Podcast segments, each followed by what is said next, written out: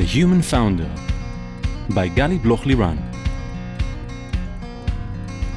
Hi, I'm Gali Bloch Liran, and welcome to The Human Founder, the podcast where we speak about the mental aspects of the entrepreneurial journey. Entrepreneurs often describe the emotional roller coaster that is embedded in being an entrepreneur or investor, where you experience the highest of highs, such as when you produce original shows with Steve Buscemi and Sarah Jessica Parker, and the lowest of lows when you close a company. And it's from that place of uncertainty, the need to constantly self manage ourselves, keep up our energy, and be mentally resilient in order to deal with everything, well, it's not that easy. In each episode, I will be talking to entrepreneurs, investors, psychologists, being their sounding board, with the goal of creating a space for this less spoken about layer, which is the mental aspect accompanying the entrepreneurial journey. I will also share tips and tricks to help boost your focus, clarity, and mental resilience. Today, I have the pleasure of speaking with Ran Harnevo. Hey, Ran, it's really great to have you here hey, with me. Thanks for having me. Ran, you're a serial entrepreneur with a rich and diverse background. You were the vice editor and news editor in Tel Aviv Magazine, Yediot Achronot. Uh, after that, you co-founded and was the CEO of Five Min. You were also the senior vice president and then president at AOL. And in the recent years, you were the CEO of Backstage and co founder and CEO of Homies. So, quite a journey, and you have a lot to, to share with us today. I hope so. so, uh, thanks for uh, coming and thanks for Sure. talking with me. Uh, maybe let's begin uh, in the beginning of your uh, journey uh, selling 5 Min uh, to AOL. Uh, it was uh, quite a few years ago. And what was the part of the journey, and what was the major success and growth that you helped uh, AOL gain later on? Uh, it's a long question. Um, and I, I feel I talked a lot about it, so I'll, I'll, I'll try to be short. Um, we sold 5 Min to AOL at 2010. Um, we had the funny thing, like we felt proud, $65 million. Today it's an A round. So the world has uh, dramatically changed, but we felt super achieved. Um, and we had, I think, the luck of being acquired by a company that doesn't know what we do and buy us in order to lead and not to be you know just another wheel of a technology you know a lot of startups are getting bought for the tech the founders leave after one year everybody's happy but then you know companies float and sometimes get shut down we we had the opportunity to get acquired in order to strategically uh, influence a multi-billion dollar company and we did it. So I, I think that the, the interesting, you know, or the differentiated part of that story was that we were a small Israeli company that would, was able to really make an impact in order to help AOL get acquired by Verizon four years later. So you're selling the company, and then you become uh, uh, within a few years the uh, president of AOL. And, and how does it feel to be there in this uh, you know position as a young Israeli young founder that just recently um, sold his company? And to step up all those stages and to lead such an organization and a US corporate. So tell us a little bit about it and how does it feel? I think we were lucky. And I always say that my point of view about those years is not customary and probably, you know, not something that people can learn a lot from because we were, um, we created a dependency in our platform, meaning that um, it was hard. You know, getting rid of us was not a good strategic decision for the, the corporate. And, and if we would have left, um, it would have been terrible for them. So we took advantage of that. You know, we had uh, 150 employees in Tel Aviv. Only us knew them. Um, so you know, I, I woke up every day saying, if I get fired, I don't care. As a mentality, as a state of mind, I'll be fine. You know, and it allowed But, but me. having 150 uh, uh, employees and being with this mental statement that I don't care if I would get fired, how do you hold it? It's an amazing place to be at. it's an amazing place to be at because it allows you to not play the the politics and the game of corporate America. Just you know, it, to a certain degree, you don't have to do it. Of course, you need to get budgets and you need to play along, but at the core of it, you don't need to kiss ass. You don't need to kiss a ring. you know what you're doing, you're growing, you know, your revenues are scaling. We grew revenues from 10 million to 450 million in four years. So it was working, and therefore I'm saying I don't think it's a typical um, journey because I was a president in corporate, but I was kind of labeled as the crazy Israeli, and I didn't care. Uh, and I had a CEO, uh, Tim Armstrong, that completely backed me. You know, I knew that he, uh, he he kind of allowed me to go wild. He thought it's healthy for the organization. Um, so it was a fun, exhausting ride.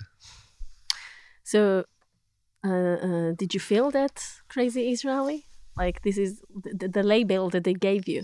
Did you really feel that that's who you are? That's what you stand for. That's what you represent. And is it something that you later on saw uh, in the rest of your journey, also Look, as the Isra- crazy Israeli? you know it's very different because if you get acquired by google or by facebook or by you know the leading big tech companies it's a very different play because there's it's uh, there's excellence all over it right you're just another smart guy in the room when you get acquired by companies that are trying to that are older you know um, that are trying to to you know turn around the company change themselves you know they're kind of old school in many ways. Um, there's a lot of pocket of mediocrity that you find there. I mean it's inevitable. You know, not everybody wants to work at aol everybody wants to work in facebook unfortunately. So um, you have to have a level of crazy Israeli. I was not the only entrepreneur. We had a crazy Danish guy. We had Arianna Huffington, which was the crazy Greek. So we, it was a, a combination of a bunch of new, newly acquired companies with crazy entrepreneurs dealing with an old school corporate, and there was no other way to to disrupt. Um, so no, I didn't. I didn't care. And you were in a good company. I was in a good company, and, And, they again, understood that this is part of their growth engine and this is what they need in order to lead and continue to lead this company. The CFO understood, and that's what matters. Well, he is one of the most important guys. She, she- she, was, was- one of the most important. Uh, Oh, she was she was amazing. Yeah, you know, eventually, if you deliver, you have in any company, by the way, small or big. If you deliver, you have a bigger room of expressing yourself in general. mhm. So I took advantage of it. And then what? Uh, what happened next? What made you feel that this is uh, this is it, and you have to move forward to the next uh, stage uh, within your uh, Um, journey?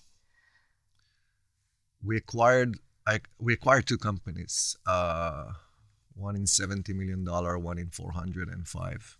We grew revenues uh, again. I said from ten to four hundred and fifty. It was just like a beautiful ride, but in one hand, the corporate is never satisfied. Okay, so when you do 450, they want you to do 670. Mhm.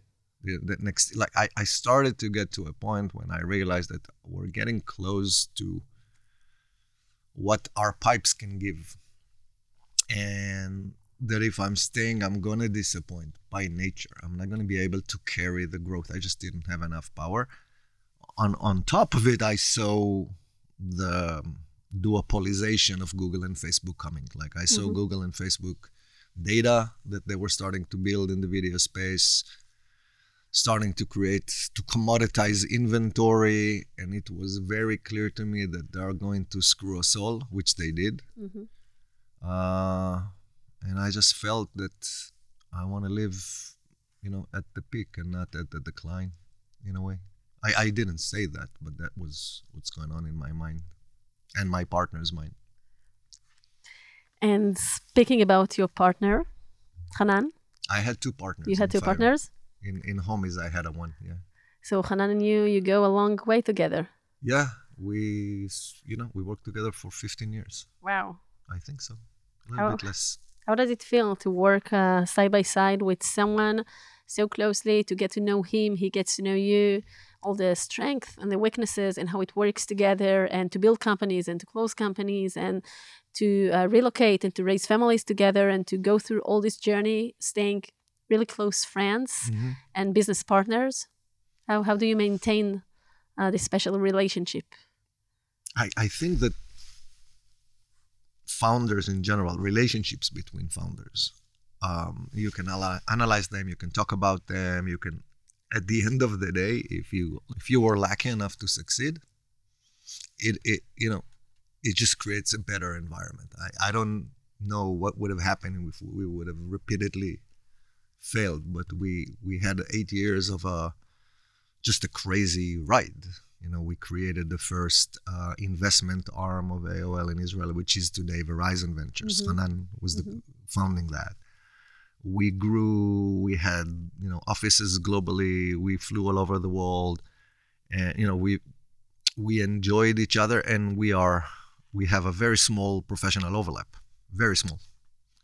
So you know he's uh, the tech guy. I am the product and business guy. We trust each other. Um, so it was just natural, and of course you have everything that you have in a long-term relationship. It's natural, and, and in the last company we were not good enough to to carry it all the way. Uh, but I feel I, I was fortunate and um, like first of all having these completing skills uh, which you're focusing on business and product and he's focusing on tech uh, it's really great that you're that you don't step on each other uh, uh, a lot of a lot of stories about founders not being able to carry it all of the way mm-hmm. is is too much overlap mm-hmm. and usually by the way they meet each other because they overlap mm-hmm. so you have product people in a big company finding an idea and going for it or tech people in and and then you know as this gr- thing grow, if you can divide the cake and conquer, mm-hmm. that's where the friction starts because everybody thinks, you know, it's not even about ego because we all have ego. It's about just um, too much overlap. And a lot of times I'm seeing founders and I'm saying, guys, you, you, just overlap. What's what differentiates between the two of you? So we didn't have that. And it also requires a lot of uh, trust to know that he owns this uh, part of the cake and he leads those directions and you lead those directions and requires a lot of uh, trust uh, on each one's abilities and each one's uh, path and, and decision making and also tell me in, in both in the Fivemin and in homies you were the ceo yes. So it's also how how did you make this decision? Oh it's just it worked for you and, and yeah i think it was the... natural. I, I think it was natural. Um, you know I like I like to be a generalist to deal with everything the excel the finance etc uh, i don't think we overanalyzed it. I think it just happened and it made sense and it brought a lot of value. So you know i, I don't think we never really kind of emotionally analyzed it it just happened and it was just a good fit it, you know, we had a market fit uh, yeah, you had a founder founder fit. Yeah, founder uh, fit. it's a good. It's a good yeah, it's copywriting. A good, yeah, Founders Fit. yeah, I'm not okay, sure. I'm just I, saying. Uh, yeah. okay, so going back uh, uh, to a, a Fivemin AOL, uh, you're leaving. What happens next? Uh, I left on my 40th birthday. Um, since we were close to content, our work was very notable, which is fun. A lot mm-hmm. of times you have crazy entrepreneurs that can't really un- explain what they do because it's so good and sophisticated, and we did something so um, you know understood that people could have so I, I was bombarded with offers uh, I took a huge bet in a, in in trying to help musicians um, in a company that was founded in LA and Kiev and I tried to join it was called Backstage and we tried to give tools for musicians to own their data and their customer and their fan base um, on paper, I knew it's a huge bet because we we started uh, the the POC or the MVP was with Justin Bieber and Ariana Grande. So on one hand, if it works, you can conquer the world, mm-hmm. but if it doesn't, it's a clusterfuck, and it was a clusterfuck in my opinion.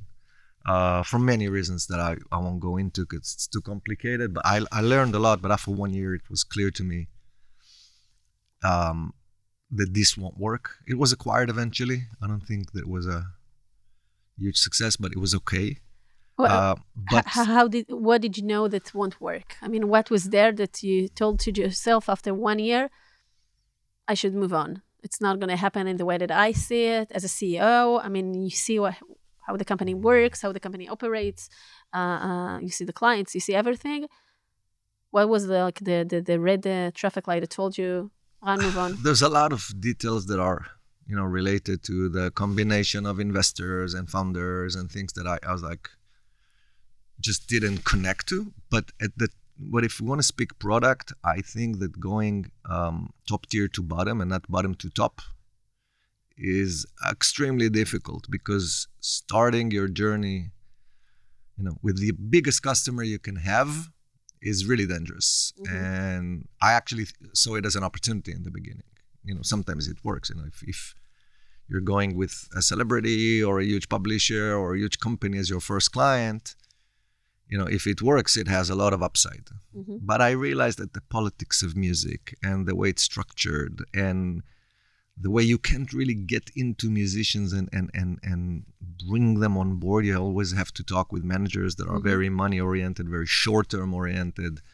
The, the whole long term play that we were trying to kind of install inside this industry just doesn't have a chance. Um, I'm not surprised that Patreon eventually was the one that won the space we got into because they started with the bottom, with the hungry people, you know, with the long tail, with the mid tail. Um, I think that my only product conclusion out of that was always start with the long tail and the mid tail. Um, starting top tier is extremely complicated, but again, you know, it was. Um, I don't. I don't see it as a huge lesson to share with people because I think it was it's just something that didn't work that is not a scalable kind of conclusion to everybody. Okay, fair enough. So you're living uh, you're living backstage. Yeah. You already live in New York. Yeah, I live in New York for, for a good amount of years. Yes. Yeah, and then then then what happens? Um, then I'm like, you know, I after this year, it was very clear to me that I con- I want to control the DNA of the of of a startup I want to choose the investors. It was I want to choose the culture, the go to market. It was very clear to me that I'm I'm, I'm going to go to the root of things. I felt that the media industry, which I love as as a as a human being, you know, it's one of my biggest passions, content and the kind of the hybrid between content and platforms is is really governed by by Facebook and Google in a way where it's really hard to to create something new and I always had a passion or a long term idea about creating uh, communities for immigrants. Um, Where did it come from? From me being an Israeli in New York for so many years, and I'm also I'm always passionate. Again, I'm a journalist. I was a journalist in my heart. Some some part of me will always be, you know, I'm I'm, I'm in the scene and I look in above and, and I'm seeing it from above. I think the people who write do it a lot. Mm-hmm and I always had passion for you know the flavor of immigrants in New York is so dominant. I, I think it really what represents the city, not only the percentages of immigrants but also the acceptance of them. Uh, and then I started to travel the world. When I was in AOL, I had offices in Berlin and and uh, LA, San Francisco, Chicago, Toronto. I, I just went all over the Western world, including Tokyo, and the amount of immigrants I saw everywhere in tech, in in in I just thought that the world has changed dramatically and that these people don't have the right tools to have a better life. Um, on uh, on the surface, it was a brilliant idea. By the way, when I started it, the amount of compliments I got from people that saw it, saw the market, saw the the opportunity was immense. Um, we went back to our investors. We took uh, four it million. also was a, a, very big rise in all the uh, uh understanding of communities, right, and how how it works, and the the people uh, started to go online for communities and yeah, less yeah. from the and, offline. And that was before right and and by the way you know i'll touch it when we'll analyze why it didn't work mm-hmm. facebook groups was a shitty um, neglected product inside facebook mm-hmm. and i actually did the validation because i come from you know the content side and all the content companies um, in the world was getting Facebook's back. You know, you know, BuzzFeed moved all their inventory into Facebook, and Tastemade, and and many other platforms were like, okay, the future of Facebook is video. This is what Zuckerberg said. I called a bunch of friends on Facebook, and I just felt that they're not going communities. There's a huge opportunity. There's a huge white space, um, and that's it. And we we started working on it. It's like um, when I'm uh, teaching my students, they always like to show the competition chart, right? Mhm. Then they put themselves on the right corner, and next to them is Facebook.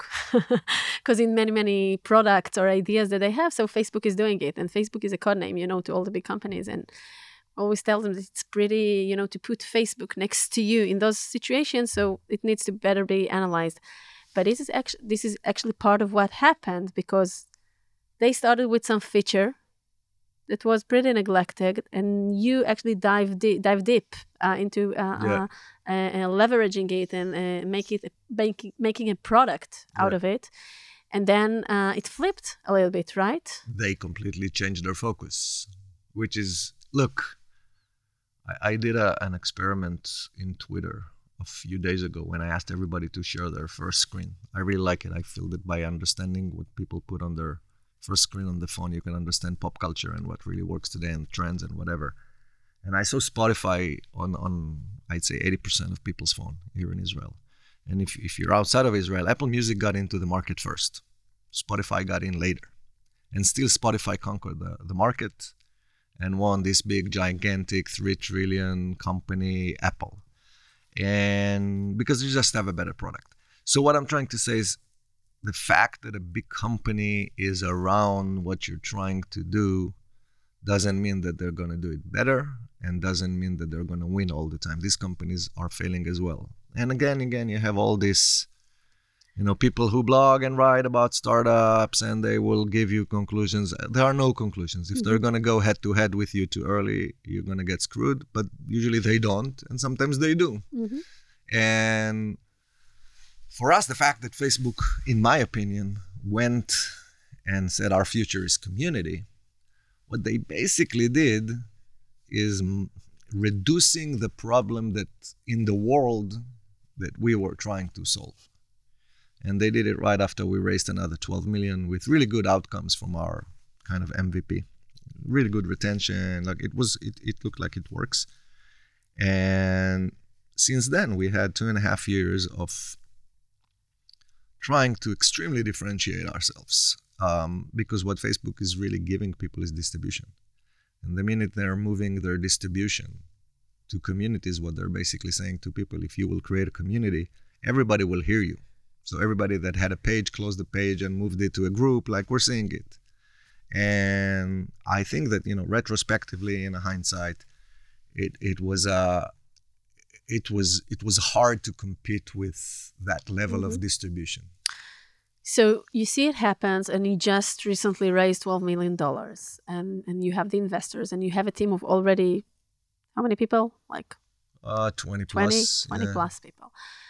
And is there a certain point in time that you, in retrospective, Mhm. or also at the same moment that Mhm. uh, you, you you you look at what happens, you look at the data, you look at the product, you you- like you look about everything, and you say, okay, Ran, it's not going into a good direction. There's no future to it, and and you have to make the hard decision and to understand that for now maybe you give yourself another year or two years to try to maximize it, but you already have this inner understanding that it's maybe not going to the uh, where you aimed it to be. Uh, you know, we I think that every entrepreneur doubt themselves during the journey.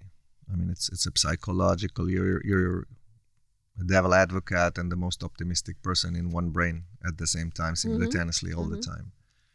Um, we understood that something happened. It took us a few more months to understand how deep they're going to it. Um, but our product was launched in a very very small markets. So the first thing we did was to increase the amount of markets we're going into and see what happens.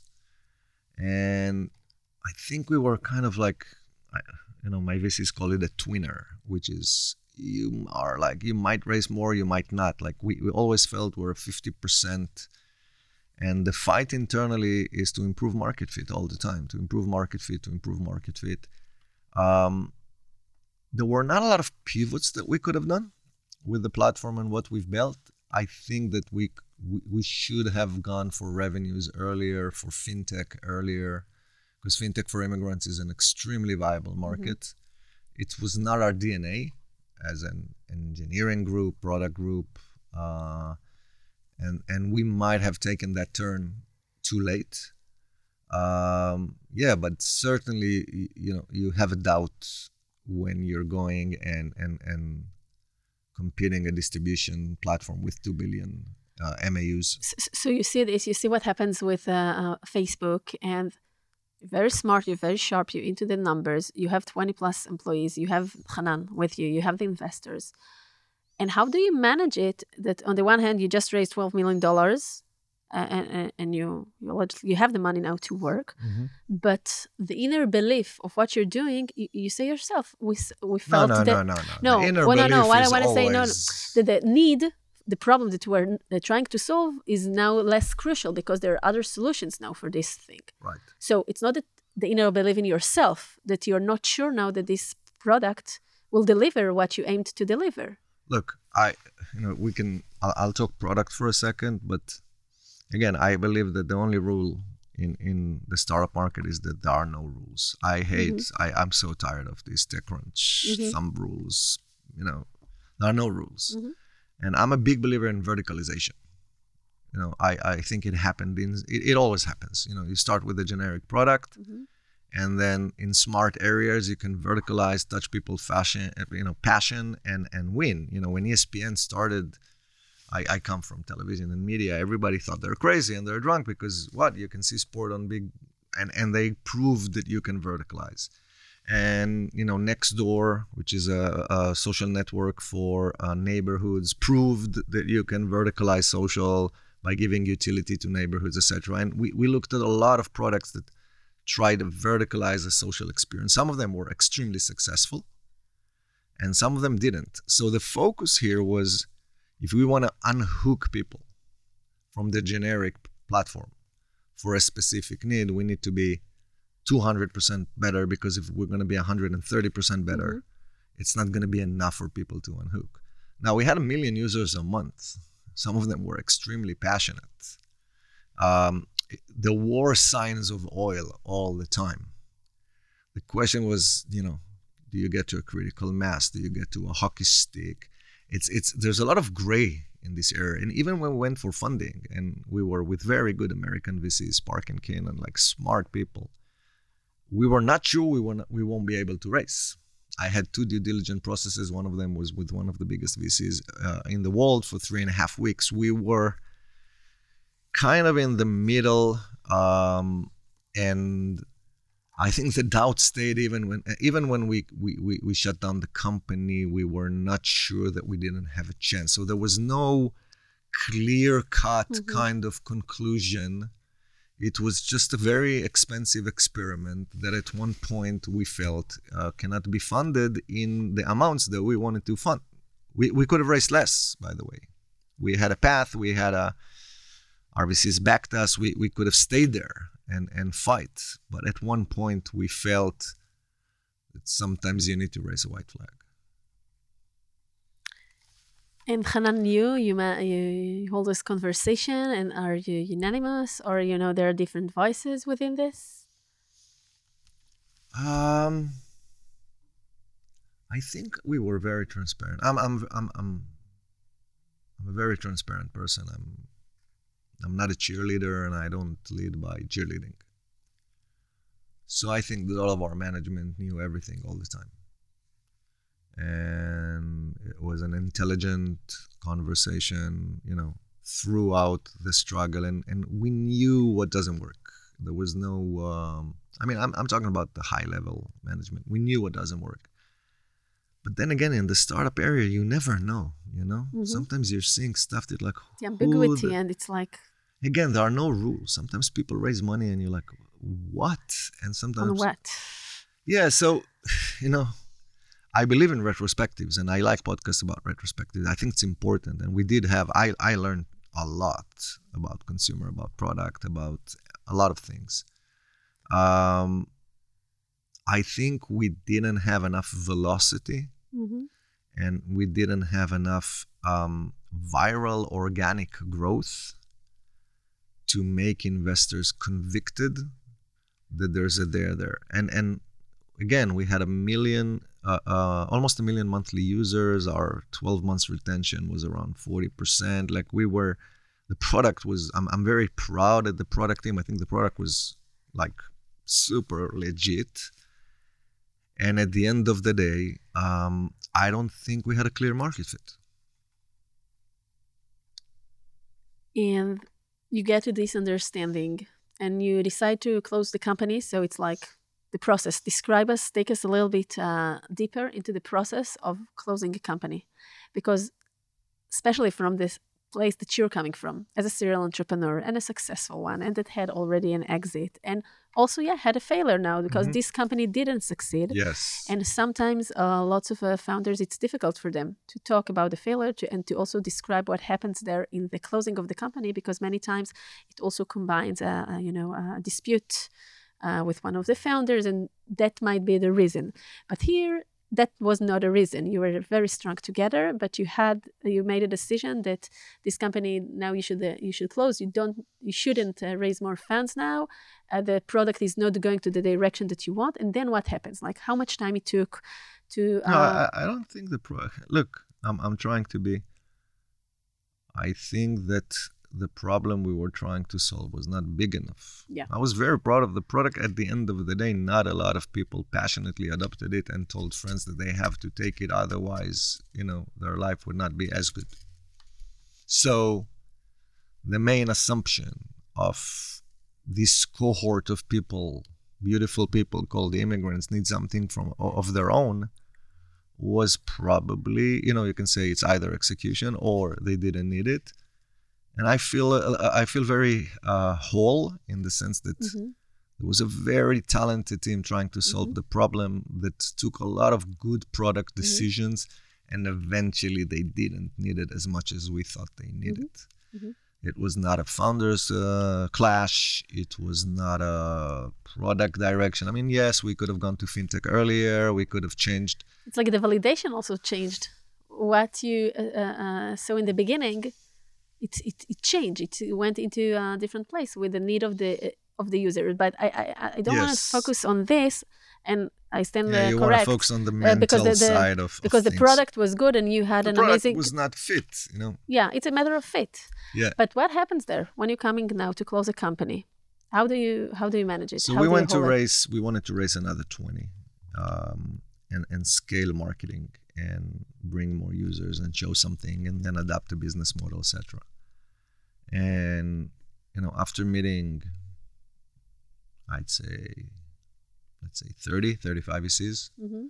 it was inside corona by the way which i thought Mhm. was was a problem for a company like ours because i couldn't meet them on person i could Mhm. i couldn't take them for a drink and explain more about the vision everything became so dry Mhm. you know you had 45 minutes over zoom with a company that doesn't have arr mrr like all the standard Metrics, you know it's consumer it's a little bit more complicated. I, I felt it hurts us. And at one point I, I told the team that you know I'm, I'm getting the same feedback again and again and again. Uh, and and some people took a deep, a deep look. So it was not like we, we were not rejected after one call. Mhm. and you know so i had time uh, you know new york was very covidized uh, i had a long walks you know in the snow. It was in the winter. Uh, a lot of conversations with hanan with my, my other management understanding that we might not get the round. And if we won't get the round we have four more months. Uh, and in, in a way you start to to to deal with it. Um, and you start to process it and you start to understand that it might happen. It's it doesn't come over day Mhm. And at one point i and you're transparent with your leadership and the people with all the leadership yes during yes, this four months? yes. How did they expect it accept, it? It's like understanding that this is the situation and helping again again or i'm not a cheerleader Mhm. and hanan is not a cheerleader and we're not creating a dna of cheerleading. So we were very transparent and you know i had amazing employees. I think that they believed i think that you know employees today in the startup scene are not dumb Mhm. they have access to the data. They see the data. Every, everybody sees the same Mhm. thing. And they had a belief and they thought that we will be able to pull it off and we will be able to race. And again at one point it was clear that going for the same 20 mil is not going to work and our board decided basically gave us a time to create a plan for four, five, six, where they would put a good chunk of it, and we will find the rest, which was very doable. So it's not a down round, but it's something uh, around the flat round, and you know, going into war.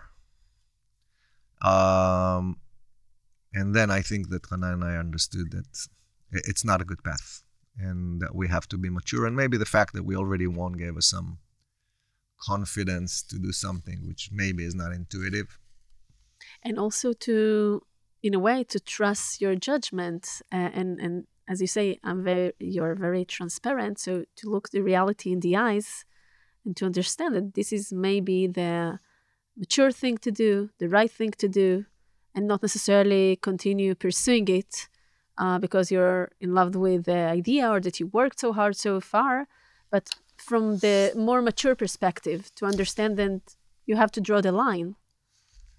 Yeah, I think, look, it was a natural. When you win, you know, I, I think there are, there's two phases in startup life finding a market fit and then scaling and executing the fuck out of it and to get it to you know to the maximum valuation that this market fit can give. Okay. In our first round, we we did it. You know, some people would say we sold too early. I don't deal with it, but we were able to take our pipes and our technology and drive it to 200 and something million dollars in revenues. Uh, acquire companies that you know fit our product. So I had enough confidence in myself, in myself, and I knew that if I'll find the market fit, I will scale it to, and I feel like that today. You know, I, I know I can do it if I'll find market fit in in. This is also the inner strong belief that you have within yourself and abilities to to drive those things forward. yeah, and and it's also uh, you know I did it. It's not only a belief. It's mm-hmm. like I did it. So then you have to take that aside and you have to take the ego aside and you have to look deep into the market fit question period. Mm-hmm. And to be very analytical and honest with yourself around the market fit question. And the problem with consumer products, a lot of times it takes a lot of time to decide if there's a market fit or not. You know, my next mm-hmm. startup, I, I will go to something where the call about market fit can can happen much earlier in the game. Mm-hmm. To have uh, this um, understanding and how it looks and how it goes. Yeah, or in a in, in another way, would they pay? um, so the call was the vagueness of the market fit was clear and was reassured, unfortunately, by the investors community. Mm-hmm. And then the question is, do you want to stay in the swamp for another two years? You know, cut costs, pivot here, pivot there, play. You know, I saw so many people that kept their companies for eight years, nine years, twelve years, just to not shut it down. Mm-hmm. Uh, and I just didn't didn't want to play that game, mm-hmm. as hard as it is. So so then what happens? You like you share it with your uh, uh, leadership, and then in this situation, on the one hand, they want to help you to see if there is any way out or not to do their maximum. On the other hand, you are the founders. Mm-hmm. They have families. It's their salary. How do they uh, uh hold this situation? Oh, we, you know, look, uh, we we were mature. We did. We took the decision with a lot of money money in the bank. Like we, you know, it was the point of decision was way ahead there uh, nobody was hurt financially. And it was clear to us that nobody would get hurt financially. We paid every fucking penny to everybody. Uh, we live in an environment where we're so fortunate that people people found jobs after a week or 2 mm-hmm. okay? So you know i'm like we're lucky. We're playing with other people's money to play with and try to b- build big dreams. We have no personal liability and this industry helps people to find their next journey very very early in the game. Speaking and, of speaking of playing with uh, others people money so having your reputation as a serial and successful entrepreneur and, and, and you are in the details and you know the work and you know the market how do you feel personally uh, later on when you know that uh, people investors put money on your company and you didn't make it? I feel like shit. How, minute, like.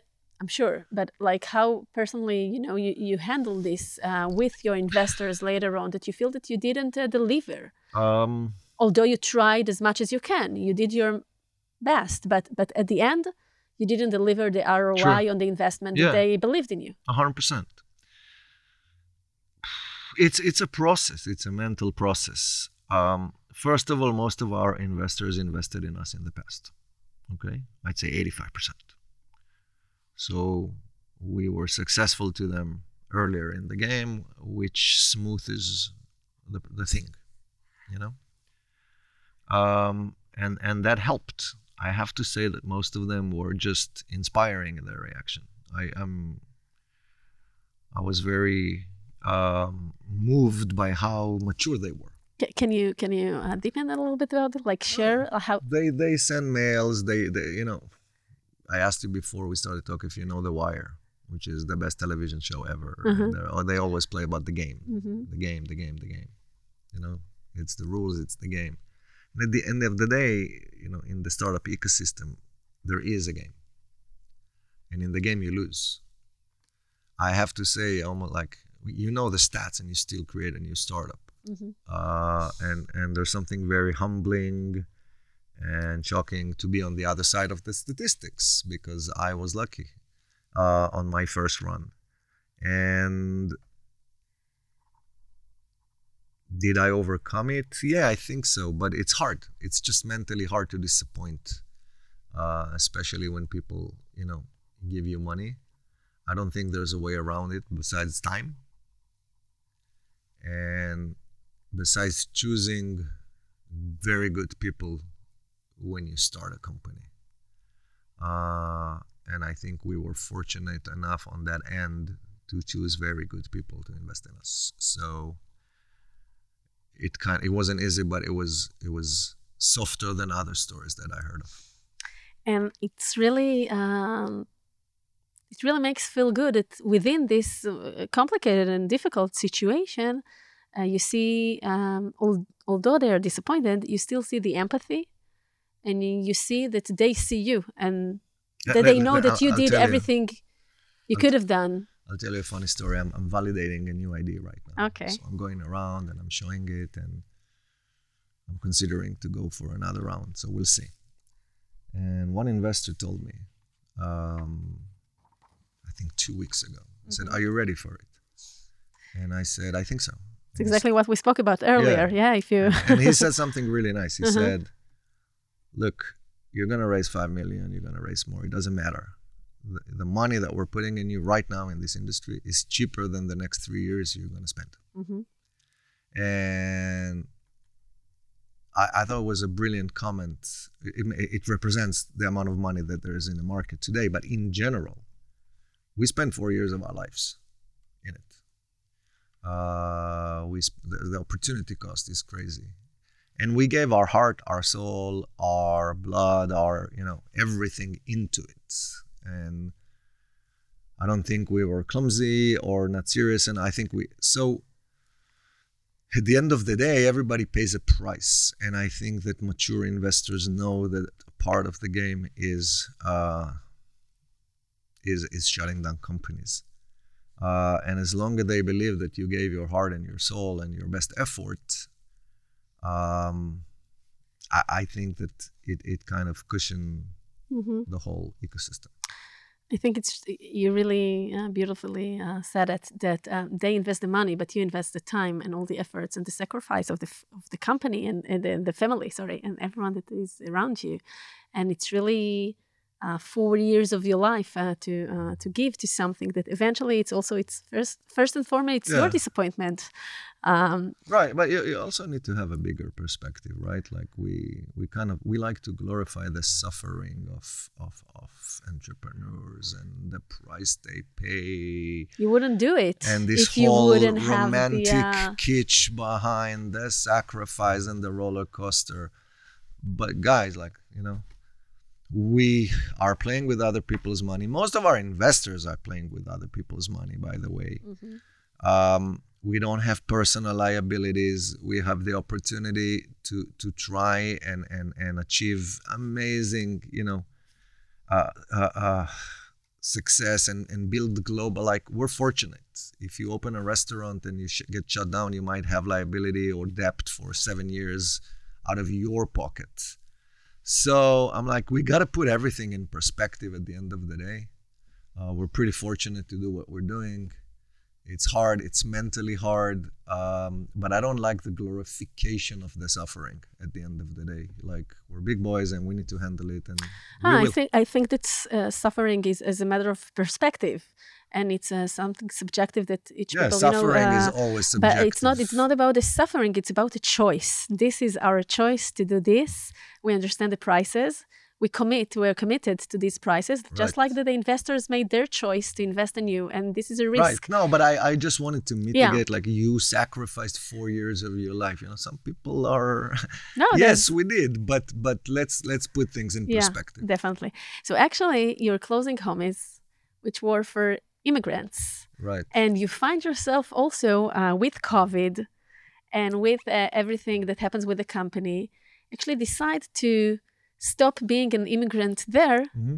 and coming back to israel after like 13 14 years right I'm, I'm a semi-immigrant anyhow. semi semi you're a citizen of the world No, no. Here I'm also like no but it's you know also the, the issue of we, we gon- won't get deep into it but immigrants it's something very very deep Mhm. with our uh, personality as, as 100%. Jewish uh, people, as Israelis. It's something that goes very, very deep psychologically wise into our uh, nature. But then you choose actually this this process. Not only that, uh, not solely that you close the company, you also decide to change back your life Mhm. uh, to a different territory.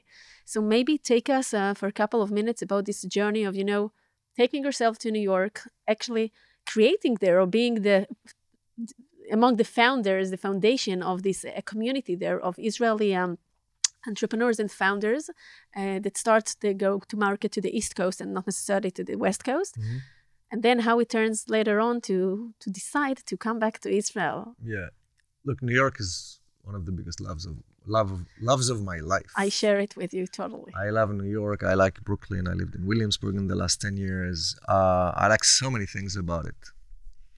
Uh, it's easy for me to talk about it right now because it's January and I don't miss a single day in January in New York City. So I'm very happy to be here right now. Uh, first of all, I think we were lucky enough because we dealt with media and tech to not go to the West Coast. I don't like the I don't like Silicon Valley. I think that if you're if you're a tech guy and you don't live in you live in the US and not in the valley, it, it's probably for a reason. hmm I don't like how homogeneous it is, uh, how gentrified it is, how tech controls everything. New York City, I love. Like you're just another industry.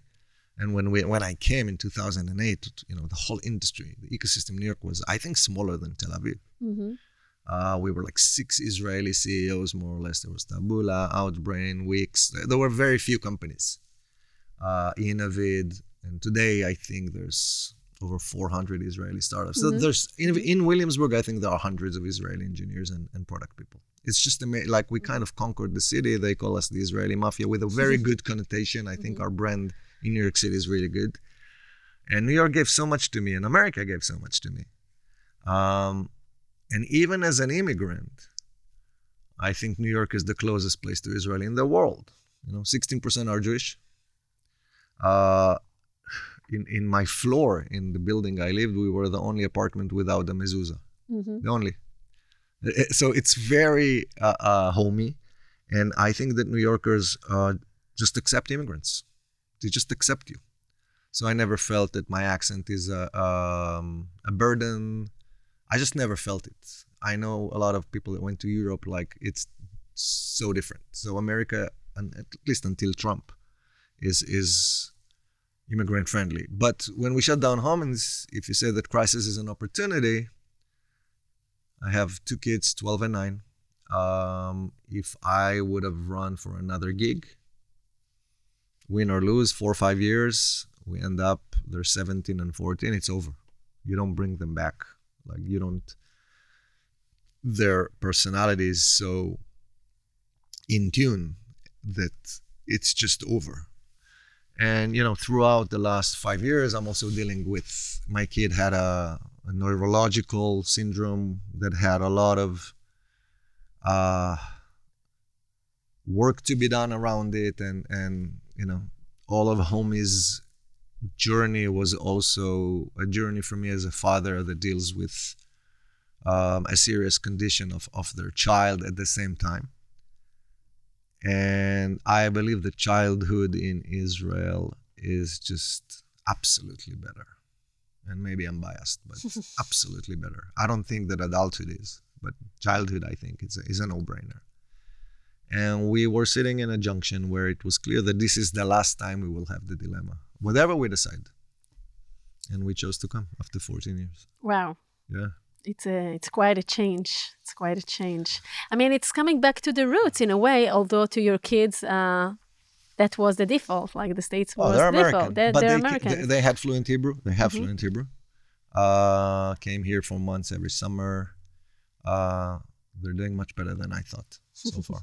No, seriously. Children are strong. No, but they're doing. They're having fun. Most of the, they're not just okay with it. They're actually childhood in Israel is just they're great. becoming the Israeli children in Israel, or they're uh, more So- like the American. Uh, But that's the beauty. They'll always be a hybrid. I don't think Mhm. they'll ever be fully Israeli, Mhm. and I think that Americans um, they just won't be because we brought them here. Uh, so they're going to be hybrid kids, and I kind of love it. I Mhm. think they have a lot of perspective. um, I agree with you that uh, kids, children that has the uh, have the perspective of the world, uh, their ability to survive, and learnability, and the way that they tackle uh, instability and changes is is much stronger. And as parents, I think this is the most important thing that we can uh, give to our children. Uh, Yeah, and also Nowadays, they will never fully and blindly buy the narratives that are being sold here by the system from a more, very more young skeptic. age. They're more skeptic Yeah. about it. more diverse. Yeah. Yes. So, Ran, we'll we'll hit a pause in in a second. But you know, I, I talked to you, and, and you have uh, you you've had such a journey, and you know your charisma is is so strong in the you. way that no, don't take it as a compliment, just Oh, as you know, I'll take it as you know in a in a sense that you know building the uh, building companies and and s- selling companies and bringing uh, the best uh, investors into the table and then also closing a company and still processing it in in in a good way you know in a way that it doesn't break you. You understand that this is part of the journey this is part of the game as you said it. And and you do you feel that uh, like what helped you uh, strengthen and build this inner confidence and charisma within you that I, I, I think serves you in a lot of your the things that you're doing, the places that you're addressing. What do you feel that uh, enables that? No, I actually think the last few years were humbling. You know, in a, in a good way. You know, when I our first journey was so crazy, not, not only in terms of you know revenues and valuations and all that shit. You know, we were able we, to produce shows. I had a studio in Hollywood. I was able to test the music industry, the TV industry, the cinema industry, the tech industry. Uh, it was all working like a one big orchestra, and I felt uh, unbeatable. And then I got beat. So I actually uh, feel that it humbles you and it, it it puts perspective on how much luck, although you know it, but you know how much luck is needed in so many ways. I know so many startups that were just shitty and got acquired, and I know some companies that were amazing and kind of took a Mhm. wrong turn at one path. Mm-hmm. But I think that the fact that I was able to scale and and you know to a place that I never thought I'm going to be at, and it gives you confidence. You understand that at one, it gives you confidence that again, if you're going to hit a market fit, you can take it to a very long ride. So now the question is, you know, when you're 47 and this industry gets older, like I don't Mhm. think founders are grows. 25. No, but I also don't think founders are 25 anymore. Mm-hmm. Uh, look at the founders of big tech. Mhm. They're all starting to get into the plastic surgery industry soon. So, you know, you can you can. So now the question is, you know, should I go for another one? Should I try another one? Should I help other big companies? Should I invest? Um, Big questions. yes, I know. Matter of choice, you know. To let's see where it takes you. I'm really curious about it. yeah again i i'm a huge fan of douglas adams and um i think he put so much perspective in me in you know the things we think are dramatic are not as dramatic as we think um so it's a big question and on the other hand uh, it's not. So I'm trying to take it easy. I'm not saying I'm successful in it all the time. But you're trying. I'm trying, yes. Working on ourselves, you know, it's the most important thing. We cannot be who we're not, but trying to better ourselves uh, and to be more accurate with the choices that we make. Yeah. I think this is and and getting this perspective and being um, very humble and grateful. For I'm not very humble. I'm not gonna. I'm not very humble. I'm not gonna lie. But but here's the deal. I think that this this industry has so much money into it, and so much scale can be built so fast because of the infrastructure that was put in place that we sometimes forget that the money we're making and the amount of success we're having is completely disproportional Mhm. to how it should be and we're not as amazing as we think you know if you write an amazing book and you're failing the dist- you can distribute it as much as a good technology it doesn't make so what i'm trying to say here is that when i'm talking about proportion is this this industry is so full of you know bullshit that at at one point you need to try and kind of find yourself uh, a stamina or a grounding that is not related to this crazy blurb and competition and and and cliches that are you know people are drown, drowning in it and I, i'm trying you know as much as i can to not to. I think that uh, your last uh, sentence, uh, as, as strong as it is, um, the message that not uh, that understand understanding that there is more to it than just the cliches and just the money, and to really find the things in life that creates a stamina and helps you feel this grounding, and and the perspective of what's important for you you know in we- life. we talked uh, about Hanan and I have a disagreement on on the conclusion of homies. Mhm. I I'm I'm I, I'm extremely competitive. Um, now it's controlled, I think, and I I'm not afraid of the world failure. Mhm. And Hanan just doesn't like it, and I think he's right overall because if failure is did you get acquired yes or no yes we failed but if we had fun and we learned and we evolved and mainly if we created. Then it's not a failure. It's not a success but it's not a failure. And i think it's all about you know it's all about getting up in the morning and create. And and that's where you, you need to get your energies. I hope i'm not too new agey right now. I don't think it's new age. I think that uh, the perspective that you're uh, describing now, although you're very uh, competitive, as you, sorry, as uh, uh, you reflect about yourself.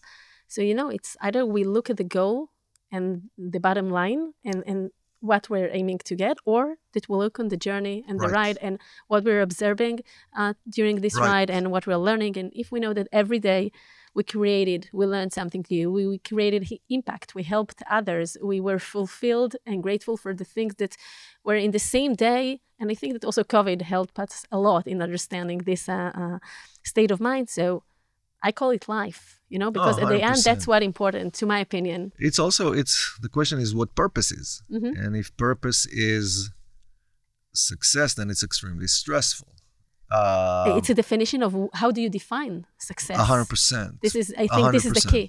If you define success as a, a, an IPO or exit or uh, selling the company for, I don't know, in this uh, valuation, this is your success. And I know many founders that are being there and they're not happy. But if you describe success as waking up in the morning to do the things that you love, to work with the people that you love, to be a father, to be a CEO, to you, need, create. you need to work I, I agree with you and i think most people will agree with you theoretically and then the question is how do you really get there how do you really feel that um, and i think that the amount of pressure you know subjective mental pressure on founders during the journey from investors from community from the press from is is is sometimes so high that you literally need to work in it. You need to remind it to yourself uh, therapist is never a bad idea. You you need to be able to be grounded uh, by the way also on your way up. Mhm. and again enjoy your way up you know success is uh, i think is great it's amazing it's not a, a bad word but you need to remember the volatility of it all Mhm. um, but the volatility also has an upside because when you're down there's still it's a still it's still an extremely volatile Mhm. ecosystem. So Yeah. So so having things get bringing things into perspective and and really look at the journey and define each time how how you see success. I think it's really uh, crucial in order to also to enjoy the ride and and to know how to manage all those uh, stressors around us. And we can speak about so many other things because I feel that you have so many knowledge and, and experience to share. And no, and I see, no, I know that uh, I also feel that you like to speak and you like to share, and you're a content creator at the beginning, Yeah, right? So this true. is th- this is who you are. So, so you have You a lot. Uh, yeah, I got you. So, Yeah. so thanks again uh, for coming today and sharing with us all your uh, wisdom and experience, and a bit humble, a bit uh, not, but you know, giving your own truth. And this is what I, I admire the, the most. Uh, people that want to uh, catch up with you, uh, to contact you, where where can they find you? Uh, I'm ran.harnevo uh, at gmail.com. Uh, should I? I mean, yeah, I'm available. Great. So thanks again for Thank uh, you coming. so much. I a lot of fun. Thank you. Um, to our lovely listeners, we're going to hit pause until the next episode. That's also something I say to the entrepreneurs in my clinic in between sessions. If you enjoyed listening, I would really appreciate it if you share the podcast with people who you think would derive value from it. Thanks to the amazing studios at Google Campus that allow me to record here the content. Feel free to visit my website at galiblochliran.com and leave your details there if you wish to be updated and learn more about the mental aspects of the entrepreneurial journey. Also, be sure to follow my podcast, The Human Founder, in any of your podcast apps. Let's hit pause. Till next time.